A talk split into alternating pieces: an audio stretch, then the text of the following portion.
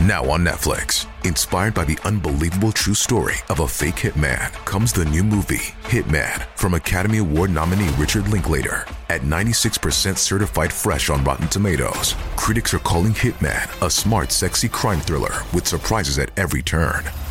Starring Glen Powell and Adria Arjona. Hitman. Now playing on Netflix and in select theaters. Rated R.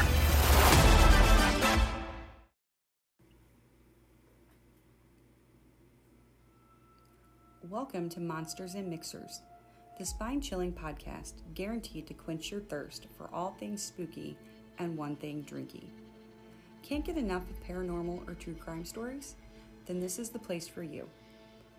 We are your hosts, Amy and Emma, and each episode will feature a new story and a new cocktail recipe to help calm your nerves while you listen. So grab your ingredients, pull the covers up tight, and prepare to be terrified by tales of the darkness among us.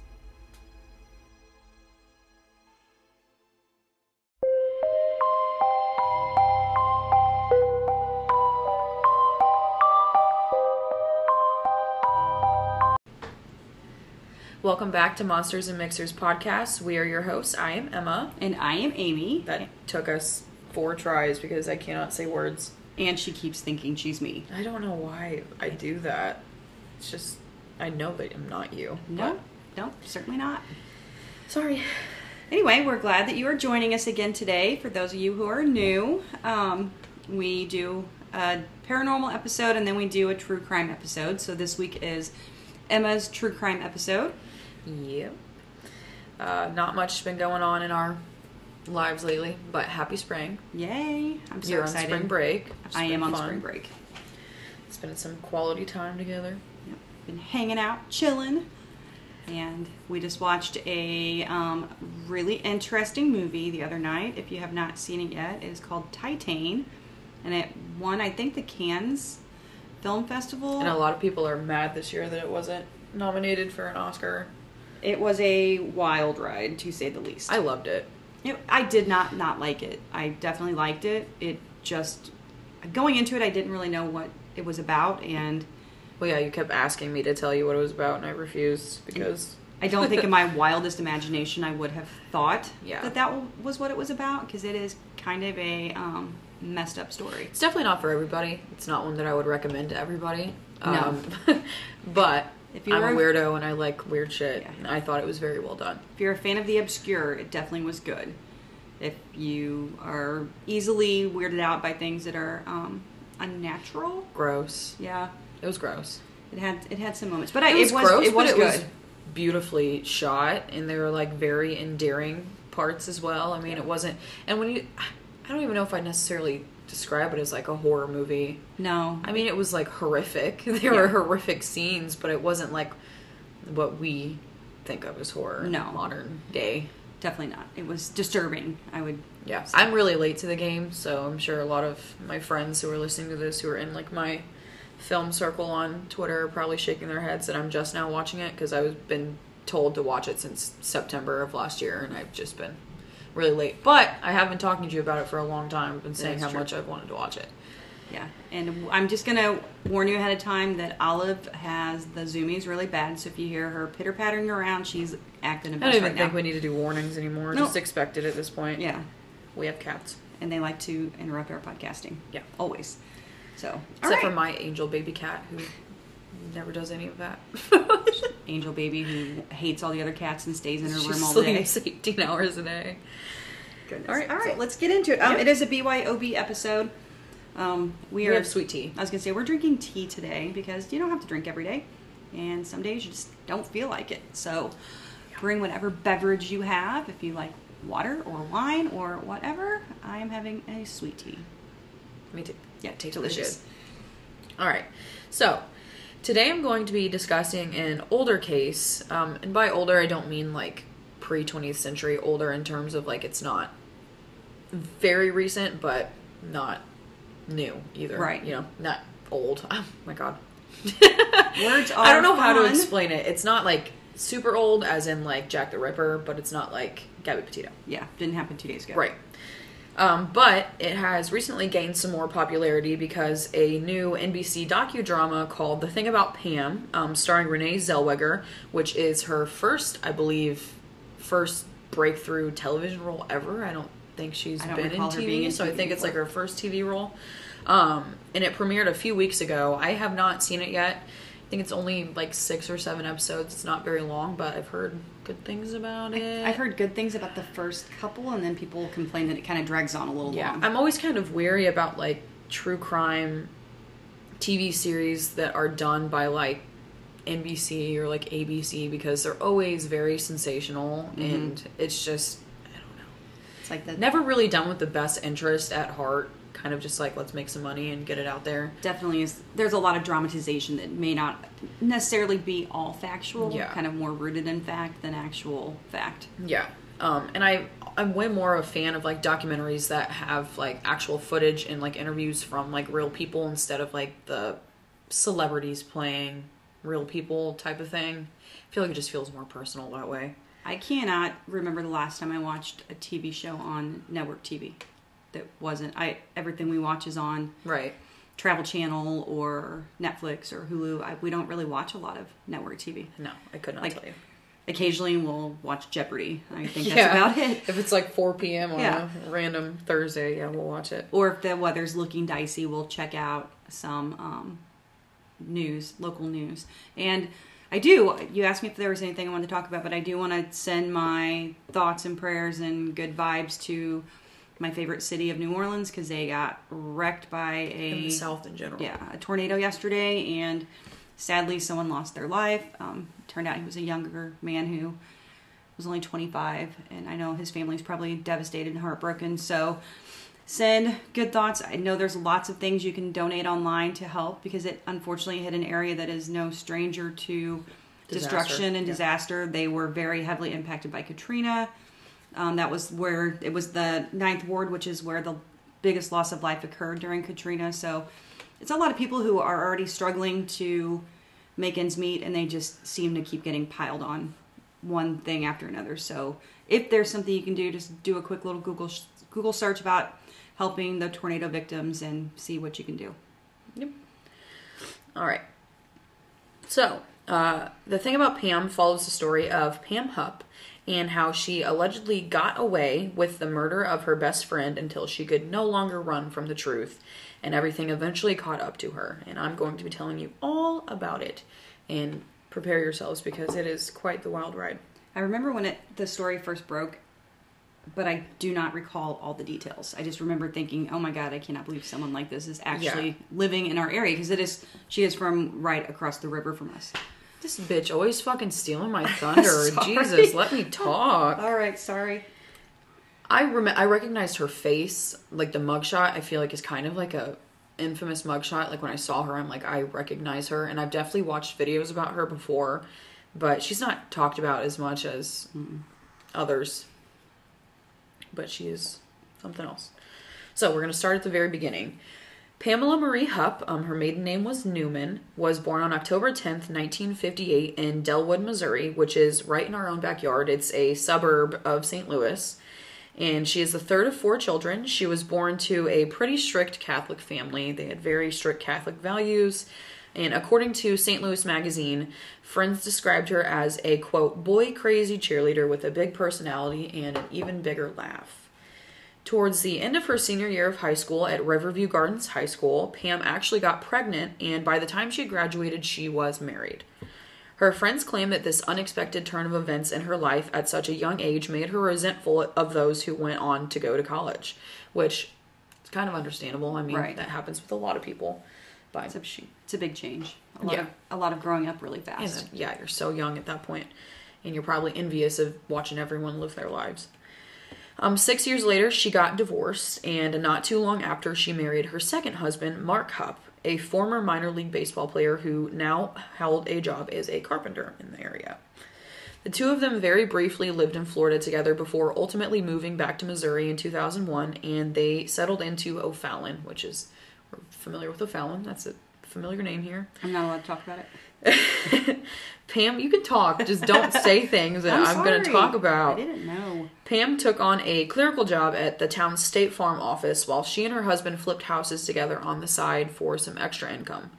Mike Boschert, her former manager at State Farm, told St. Louis Magazine in 2017 that she was a positive person, very level-headed.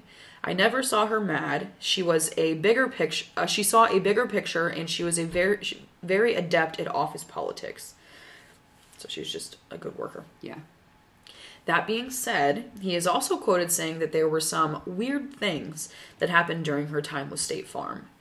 She always told me she was involved somewhere like the FBI, something with security clearance, kind of in the past, but maybe still, he said.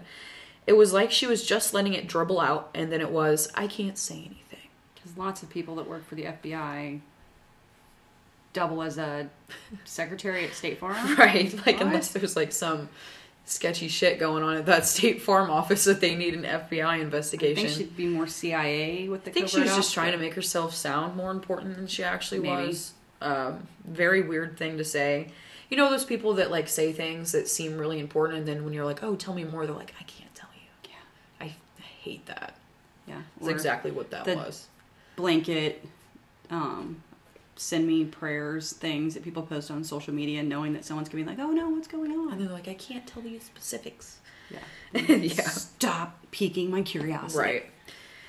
Boschert detailed an incident in which a customer called saying they had received a signed letter from him with information that only he, Pam, and one other employee would have known or had access to. He claims he absolutely never sent such a note, even though it was written on his official stationery and it was signed by him. Although it was never proven to actually be sent by Pam, she had been fired twice previously for forging signatures, and this was, of course, not disclosed by her in her application to State Farm. And this may seem like a random detail, but this is going to come into play later in the story. and that's a fireable offense too if you lie I'm about pretty sure that's. You can be arrested for that. well for yeah forgery is i believe a felony Yeah, like especially in the workplace. In 2001, Pam met Betsy. Is I believe it's Faria. I looked up how to like pronounce Faria. it. Faria. I think it's one of the two. I'm going to say Faria. That sounds better. Betsy Faria, a kind and mild mannered 32 year old. They both worked at the same State Farm location and hit it off. Betsy, although 11 years younger than Pam, was widely known for her sweet and bubbly demeanor. It's claimed that she also had a slight reputation for being a tad bit scatterbrained and always low on cash. i feel like a sister Right. Although they were friendly during their time together at State Farm, the duo lost touch for years until they eventually rekindled their friendship in 2010 when Betsy was diagnosed with breast cancer. And this go around, the relationship was significantly stronger. Pam swooped in to help Betsy. She often drove her to her chemotherapy treatments and heavily involved herself in her life, especially when it came to being the person Betsy could voice her growing concerns regarding a financial inheritance she would leave behind for her family in the event that she died. So she was her confidant for like everything. According to St. Louis Magazine, Betsy's father, Ken Meyer, remembered that the summer she was diagnosed, she had been worrying about her teen- two teenage daughters spending the money foolishly, and she was afraid that her husband too would, quote, piss it away.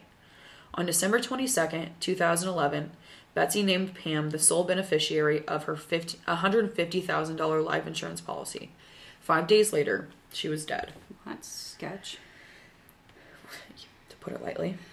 December 27th, 2011, just two days after Christmas, was said to be a typical day for Betsy. She spent some time with her mother and her mother's friend, Bobbi Wann, before her next round of chemo treatments.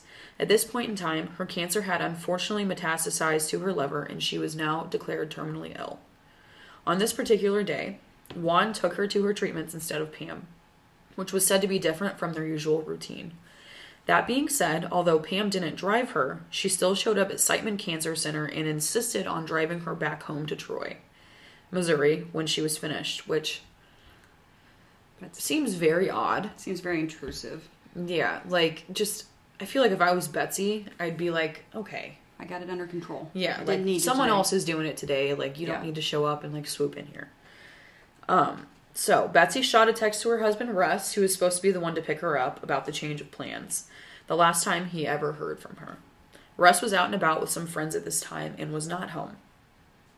Pam, the last person to see Betsy alive, dropped her off at her home at 7 p.m., and the two called Pam's husband to check in.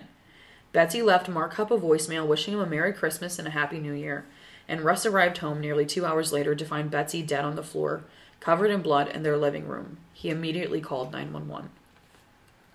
On the 911 call, Russ was clearly shaken up and had initially thought that Betsy had taken her own life, so he reflected that to dispatchers. That being said, when paramedics arrived, it was very obviously not a suicide. Betsy had 55 stab wounds, and Russ's assumption that these wounds were self inflicted made the police suspicious of him. Which You can't stab yourself 55 times. understood, insane. but also I'm going to in in the heat of the moment walking in and just like seeing her on the floor covered Yeah. in blood, I'm going to highly doubt he walked up to her and surveyed her entire body and saw that much. Right. He probably was just like, "Oh my god." And maybe in like the heat of the 911 call, he was like, "I don't know. I think she killed herself. She just found out she's terminally ill." That's And maybe she had been saying things Right, to him maybe she had been saying stuff of like hurting, that." I'm over it. Right. So, I mean, yes, it sounds seems weird from the outside, but Yeah. you don't know how you're Well, going to react in a time I mean, like your adrenaline and everything's probably Right. on overdrive, and you're not pro- able to see things as clearly as you would if you were a non-emotional person responding. And also, I'm just going to I'm going to assume there was just a shit ton of blood, so you probably he probably couldn't see individual wounds. Yeah. Just Oh, probably she, I'm saw sure she had her blood. clothes on and stuff. Right. Um, local law enforcement initially believed that Betsy's murder was an open and shut case. It had to be Russ. The husband did it. They claimed that his behavior during his 911 call sounded, quote, performatively distraught. It's like he was faking. Yeah, and that his demeanor in the hours following him finding his wife's dead body was suspicious. The first cop who showed up at the Faria household said that Russ seemed visibly upset, but, quote, had limited tears coming from his eyes, which, okay.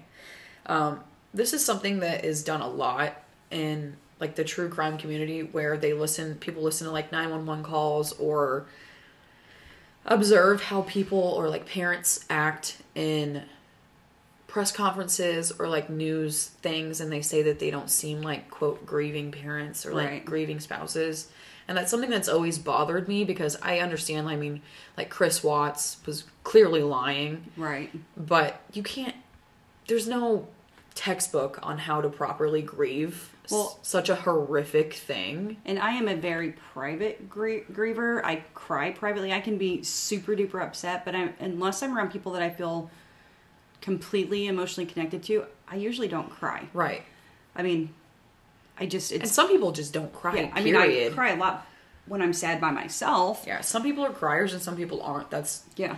just how it is. And you never know how you're going to react in that situation until you're there. You don't know if you're going to be like sobbing. And I mean, some of the guiltiest people are people who put on the show and look the most distraught Yeah. and the saddest. Um so like I said, yeah, I hate how often 911 calls during situations like this one are judged.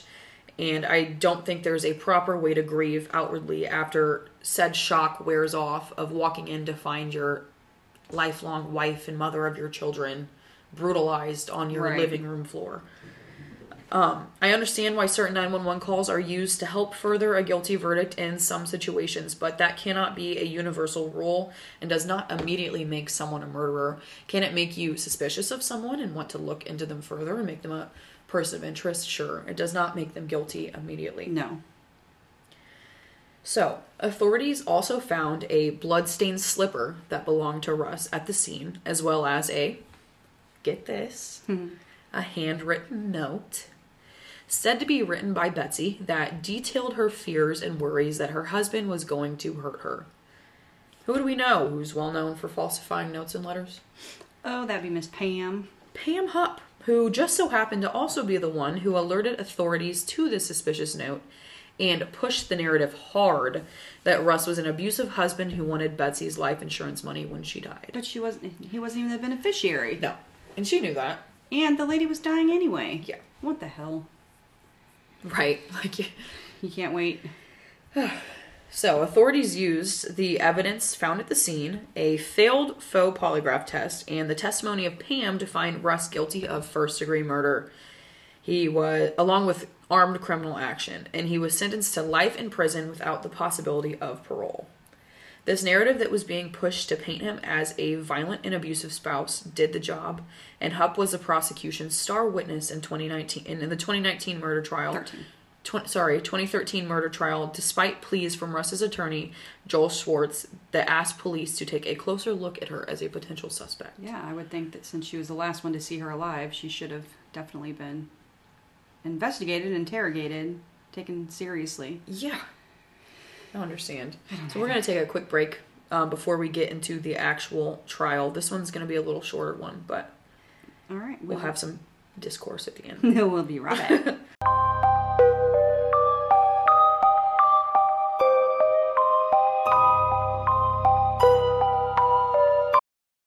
Families have a lot going on. Let OLLY help manage the mental load with new cognitive help supplements for everyone four and up, like delicious Lolly Focus Pops or Lolly Mellow Pops for kids. And for parents, try three new Brainy Chews to help you focus, chill out, or get energized. Find these cognitive health buddies for the whole fam at olly.com. That's O L L Y.com. These statements have not been evaluated by the Food and Drug Administration. This product is not intended to diagnose, treat, cure, or prevent any disease.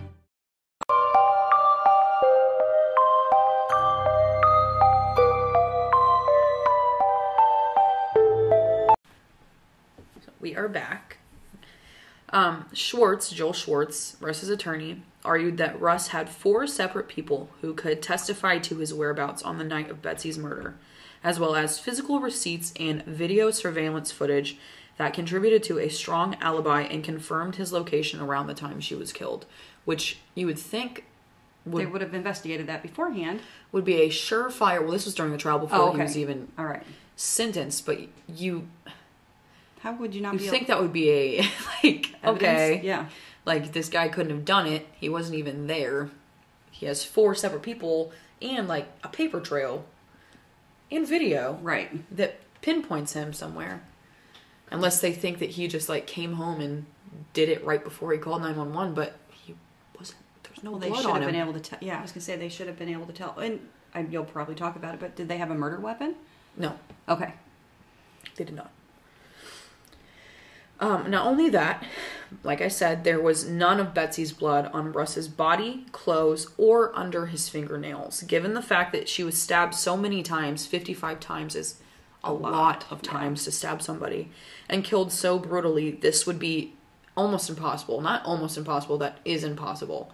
And if he were No to strip himself, I mean, You're in his house. you would have found those yeah, clothes. you would find blood in his sink or in his washing machine where he tried to rinse himself. I mean, there have been so many times where I believe it was uh, Betsy Arias who cleaned her clothes in the Jodi, sorry, Jodi Arias who cleaned her clothes in the washing machine and they found his blood in the washing machine. Mm-hmm. So it's going to be very hard to Wash away all Right. things. Yeah. and you'd think that there'd be like bloody footprints. I mean, you find a bloody slipper in the back of his closet. You haven't got to that part yet. Well, there was a the bloody slipper was what they're using. I told about the bloody slipper. Yeah, but you didn't say it was in his right. closet. Well, that's where they found it. I'll get to that later. But you'd think if they find a bloody slipper with blood on the bottom of it, There would have been there would be bloody footprints. footprints, Yeah. and not just one slipper. Yeah, why would you just step in and be like, oh no, take it off and carry it? What? That doesn't make sense. It's no, it makes no sense. So, uh, Schwartz also claimed that the bloody slippers were placed in the back of the, his closet in an attempt to frame him, and it was one bloody slipper. The other one was not bloody. Which makes sense. Yeah. Yeah. On the other hand, Pam had absolutely no alibi whatsoever. She refused to take a polygraph test and had continuously changed key details of her story, including what car, if any, she saw in Betsy's driveway that fateful night. Because you'd assume that, I mean, in order to kill her in that short time span between her dropping her off, making the phone call, and Russ coming there, someone had to be there. Right. Um, and she would say, "Oh, I saw this car. No, it was this car. No, it was this guy. No, I didn't see any." Dude, like, I, this seems like hindsight's twenty twenty, but this seems so like cut and dry that it's almost like mind boggling Yeah. that they. At the very least, she sounds like a very uncredible witness that should never have been put on the stand.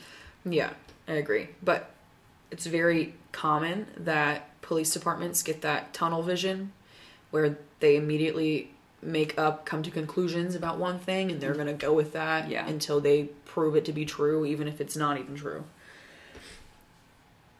When Schwartz asked for her testimony in 2013, she lightheartedly joked that her husband's life insurance policy was much larger than Betsy's. Quote, I mean, I guess if I had wanted a lot of money, I could kill him instead of her, she said. This struck Schwartz as a very weird thing to say, especially considering that at this point no one had accused her of killing Betsy. During the trial, Schwartz wasn't allowed to talk about Pam's possible motives because the prosecution had successfully argued that she had no direct connection to the case or Betsy's death. Plus, you can't really try somebody who's not on trial. It's like the No, but judge you'd would think that, probably like- overrule all of those. You think that if you're like trying to find this person innocent, it's almost impossible to like find him innocent without bringing her into the equation and being like, "There's well, who could have done it then?" Yeah, but I think as far as like the legality of the courts go, you can't really ask someone questions if they're not on trial. I understand the legality of it. I think the absurdness comes in when the prosecution says that she has no direct connection to the case or Betsy's death when she was the last person to see her alive and dropped her off. Well, and that's when, if you're a lawyer, you ask those questions even if you know they're going to be overruled, so that it plants that seed of doubt in the mm-hmm. jury's mind. Yeah. A few months later, in November of 2013, Russ Faria, Faria was found guilty of first degree murder and sentenced to life without parole. Two years later, Russ was granted a new trial in which the defense was finally permitted to present new information and evidence that wasn't allowed in the first one, especially in regards to Pam's involvement in her being a possible suspect. That being said, for whatever reason, neither side called Pam to testify during the retrial. Apparently, in a very weird turn of events, Pam had told a detective that she and Betsy were secret lovers and that Russ found out about their affair and murdered Betsy in a fit of rage. Despite these new and absurd claims from Pam, Russ was acquitted in November 2015, and the judge referred to Lincoln County's investigation of the case as, quote, rather disturbing, which agreed. Yes. Recently, in 2020, Lincoln County settled in a civil lawsuit with Russ Faria over his wrongful conviction for over $2 million, which doesn't make it better, but he Yeah, deserves it. I can't help but keep thinking about the fact that this lady was so deranged and wanted the money so badly that she took two years of the kid's dad away from them after their mom had just been murdered. Yeah.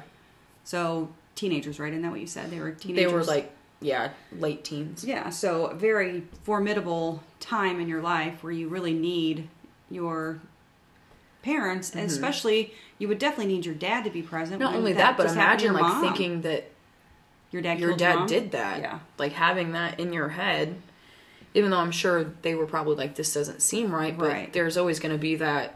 Little shadow of doubt. Yeah. Yeah. It's just horrible.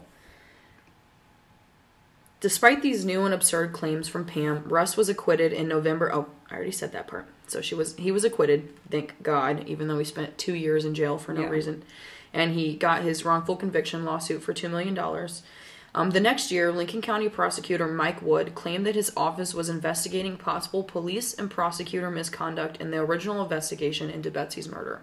He said, This is one of the poorest examples of investigative work that I, as well as my team, have ever encountered, driven largely by ego, driven toward an agenda rather than the truth. And I agree completely. Yes. How the last confirmed person to have been with Betsy before she was brutally murdered wasn't so much as investigated is beyond me.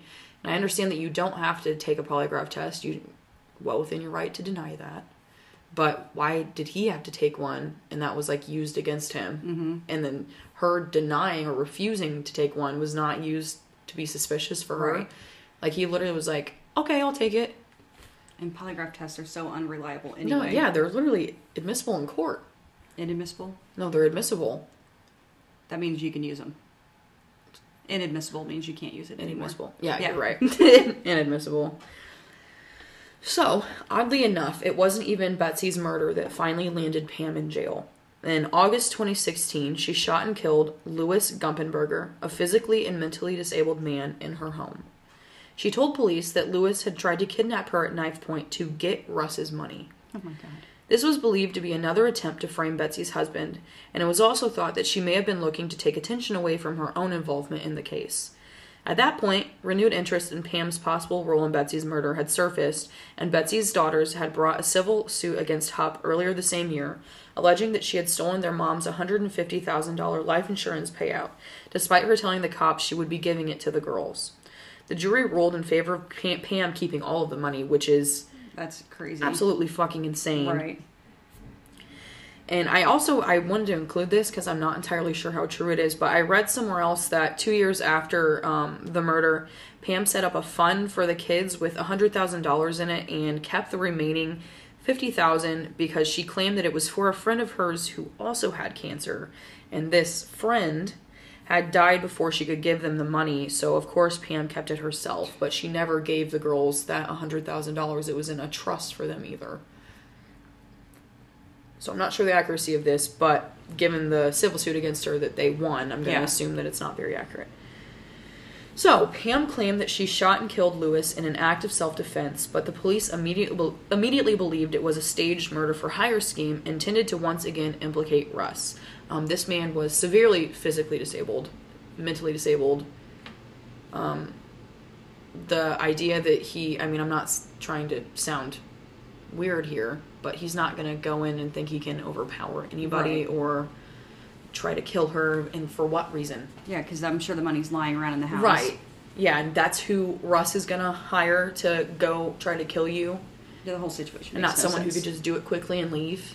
Like, what do you. And even that still doesn't make any sense because unless he's somehow the benefactor of her when she passes away to get the money, that's such a convoluted and Right. stupid idea. yeah, so stupid. And Yeah. you'd think that uh, he's out of prison. Like, you think he's going to try to Immediately go back. immediately go back for something over her, dumbass? No. Um, in August of 2019, Pam was sentenced to life in prison without parole for the murder of Louis Gumpenberger. The shooting led police to take a closer look also at the 2013 death of Pam's mother, Shirley Newman, who had fallen to her death from the balcony of her third floor apartment. Her death had originally been ruled an accident, but in 2017, the St. Louis County Medical Examiner's Office officially changed the manner of death to undetermined. Shirley had eight times the typical dose of Ambien in her Oh system God. at the time of her death, and guess what? Pam was the beneficiary of her mom's life And insurance. she's murking people left and right and taking their money. Yeah. Jeez.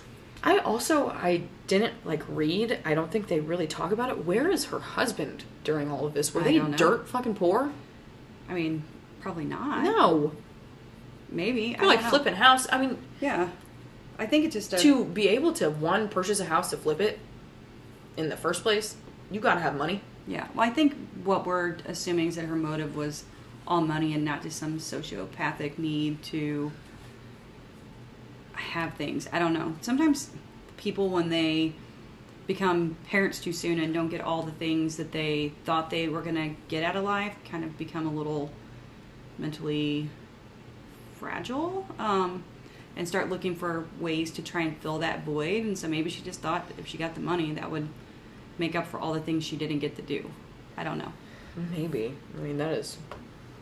I mean, there's definitely worse. something that happens when you're not allowed to fully mature before you begin doing things. I mean, your brain, I think, is altered a little bit.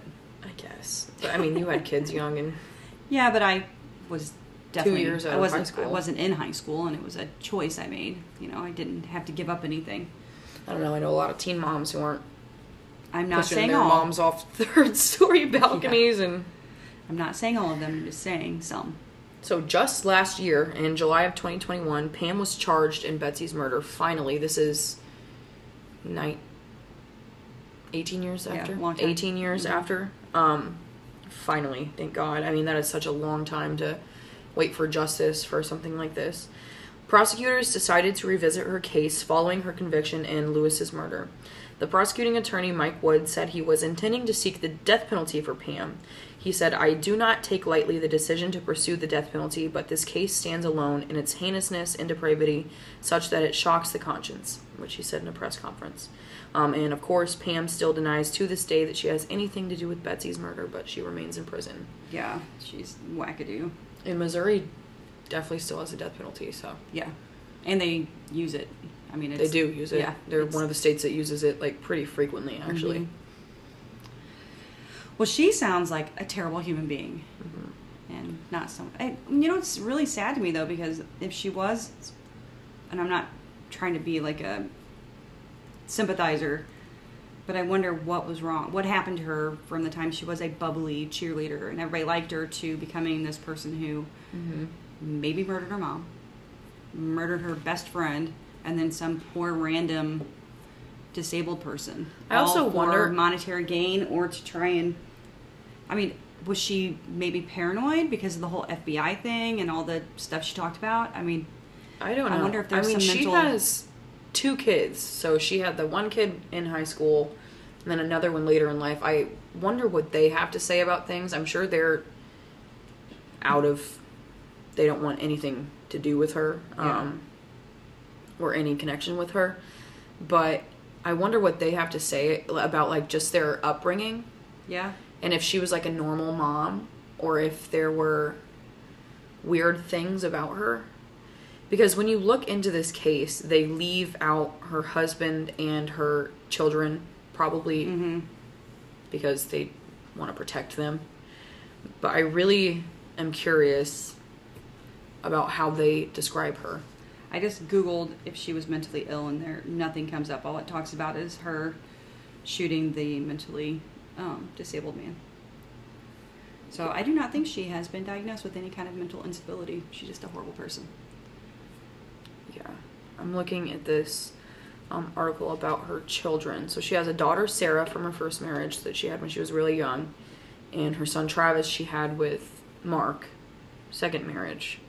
Um, yeah, and they just say there's not a lot of public information about Travis or Sarah as of now. I guess they briefly mention them in the docu series. Wonder is she still married to Mark? No, they're divorced. Good, good for Mark. Well, I mean, I would think that would have been coming whether or not she went to jail, since she claimed to be having an affair with Betsy anyway. Yeah.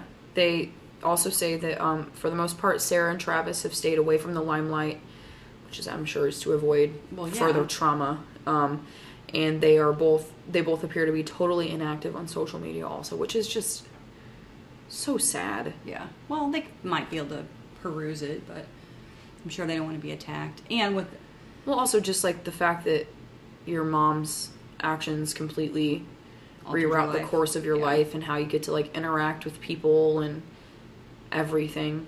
I don't think enough time is spent talking about the other victims of these kinds of crimes. We talk about true crime all the time. But the family members of the person who committed the crime are also victims, and they also have, like you just said, their life has changed most of the time irrevoc- irrevocably. I don't know why you even try to say it. I know I can't say it, but they, their lives are changed forever. And you know, I feel like there needs, needs to be some kind of like a maybe there is some kind of victims advocacy group for people who are relatives of kind of like an Al-Anon or Yeah, you One of almost those things. want to like see the children of Pam and like the children of Betsy like get together because I mean those are they both lost their mom. lost her. I mean their families Yeah. like families are torn apart at that point. I might have to look and see if there is some kind of a support group for families of people I'm sure there were is. murdered. Yeah, I mean, if not, it needs to be done. Yeah, because yeah, that's everlasting damage for something that you did not do. I also have been like thinking like I wonder if they would have stayed in Florida If that would have happened, if that would have been better for her. did it say Like, why just- they came back? They only lived there for like two years, and that's when they had Travis. So I almost wonder if they moved back because they needed like familial support Maybe because they just had their second baby at like such a young age. hey, babysat my kid for me. In Twenty years, I'm going to push you off a balcony. Yeah, I know her poor mom. Yeah, it's really sad. She was never convicted of that. Um, but I mean, you know, do the math. yeah. We're Who not- takes eight times? I mean, how are you even?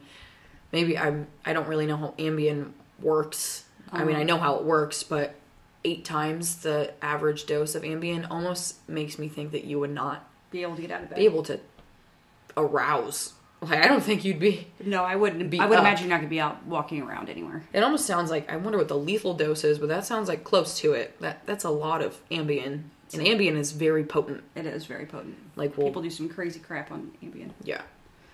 for sure. Well, I mean, I guess it's probably why they thought it's possible that she fell off her balcony. Maybe. I mean, I wonder if she had a history of I also wonder if. Pam was there. Like, how? Why would they make that connection? Was Pam there when her mom fell uh, off the balcony? I don't know. All these things. because they just like talk so briefly about it that in everything like it's so weird that's just like something that they Neglect pass yeah. over like I i'm think trying she to might have done it, but we don't know maybe yeah. Well, that's quite the um, depressing story. I feel bad for everybody involved except for Pam. I don't feel bad for you. i yeah i want to kind of retroactively mention this here so in regards to lewis um the man she killed so he was mentally and physically disabled uh, because he was in a severe car accident that Aw. he had like traumatic brain injury he had really bad back problems like there's a lot going on um so he said that he was armed with a knife she said he was armed with a knife jumped out of a car that was driven by another person into her driveway accosted her while she was sitting in her suv in her garage and demanded that she drive to a bank to retrieve russ's money Oh, okay. Well, that makes sense. um, she claimed that she knocked the knife out of his hand and then fled into her house and shot her. Um, Shot him. Shot him with the gun that she kept in his night in her nightstand, and uh, the prosecuting attorney theorized that she lured him into her home under a different name. Was the other person that dropped dropped him off? That's what there? she claimed. Was there I don't somebody there to pick him up? Was he just gonna like? Oh, he wanted her to drive in her SUV, is what she's saying. So that would explain. That would be the way she could explain away the other like person he- leaving. like the runaway getaway driver dropping you off. Get let me yeah yeah. take me to the bank and get me the money out or I'm going to stab you. Um, so cell phone records showed that she had been in his neighborhood less than an hour, his neighborhood, less than an hour before the shooting, which contradicted the claim that she had never met him before. And, um, Did they recover a knife? huh? Did they recover a knife from at the scene? Did she like throw a knife at him? she thrown I don't know. I'm trying to get into this here. So, um, a police report was filed with St. Charles County Police stating that a woman matching her description had approached an, an O'Fallon resident, Carol Alford, um, posing as a Dateline NBC producer and offered her $1,000 to reenact a 911 call. What the heck? Um, security camera footage showed that the woman in question had been driving Pam's car. And a second witness informed police that she had uh, approached him with a similar proposition. So I don't know if she's. Tr- what were you trying to do there? Maybe try to get people off her scent and say that it happened somewhere else. Or I don't know. I don't know. Like, what would the nine one one call be four. Did it, does it not say? I have no clue. So the investigators also found nine hundred dollar bills in his pocket, um, and a tenth was found on her dresser that had a sequential serial number to four of the nine bills. So, in other words, hey, I'll give you nine hundred dollars. You can have another hundred when you come to my house. or I'm gonna kill you and then put money in your pocket to make it look Oh. like you took money from me, and I'm gonna accidentally leave this one dollar bill or this one hundred dollar bill out. Yeah, not very intelligent criminal action here. So here you go. Here's your knife. Um, investigators suggested that the knife had been purchased at the Dollar Tree in O'Fallon alongside several other items found in Hupp's house. And the paper on which the note found on his body. Note. Oh my god, I'm so sorry, guys. I feel like I did such a bad job here with poor Lewis. Oh, here. So, yes. Another forged document. So $900 was found on his body, along with the note bearing instructions to kidnap Hupp, get Russ's money from Hupp at her bank, and kill Hupp, and to take Hupp back to house and get rid of her, make it look like Russ's wife, make sure knife sticking out of neck, and return for a reward of $10,000. Okay. So the note that they found, let's see, the paper on which the note was written was bought at the Dollar Tree when she purchased the knife. She is messy. She is messy. You're not even gonna try hard to like make it not look like that. And she's cheap. Yeah. Buying your own potential murder weapon at the Dollar Tree. Mm-hmm. The knife found in her car was found wedged between the passenger seat and the center console, and knives in her kitchen were similarly stored wedged between the stove and the counter. Stored her knives between the stove and the counter. That's your first red flag. What the hell kind of shit is that? I'm- I don't even. Under, my brain doesn't even compute what what you're saying. That's makes no sense. Oh, well, if you're interested, you can watch the Renee Zellweger um, dramatization of this now. I'm kind of interested. I was gonna say I kind of want to watch it now, just because I, like I said, I remember the story being crazy, but I did not know all the details, Mm-hmm. and I don't like it. I don't. That's crazy. I wonder- poor Lewis Yeah, That poor man. Nothing. had nothing to do with it, and she pled guilty to his murder. So she was like, "Yeah, I did it." How can you plead? Well, I guess because she shot him, said it was self defense, but did she? Yeah. She said she did it for. She's pled guilty. Uh, pled guilty. Yeah, I killed him. Yeah. But it's like he literally did nothing. He had no connection to you whatsoever. no, well, And just in your own selfish way of trying to save your ass, you took another person out. took a person's life for no reason. Sheesh. All right. Missouri's fucked up. A little bit.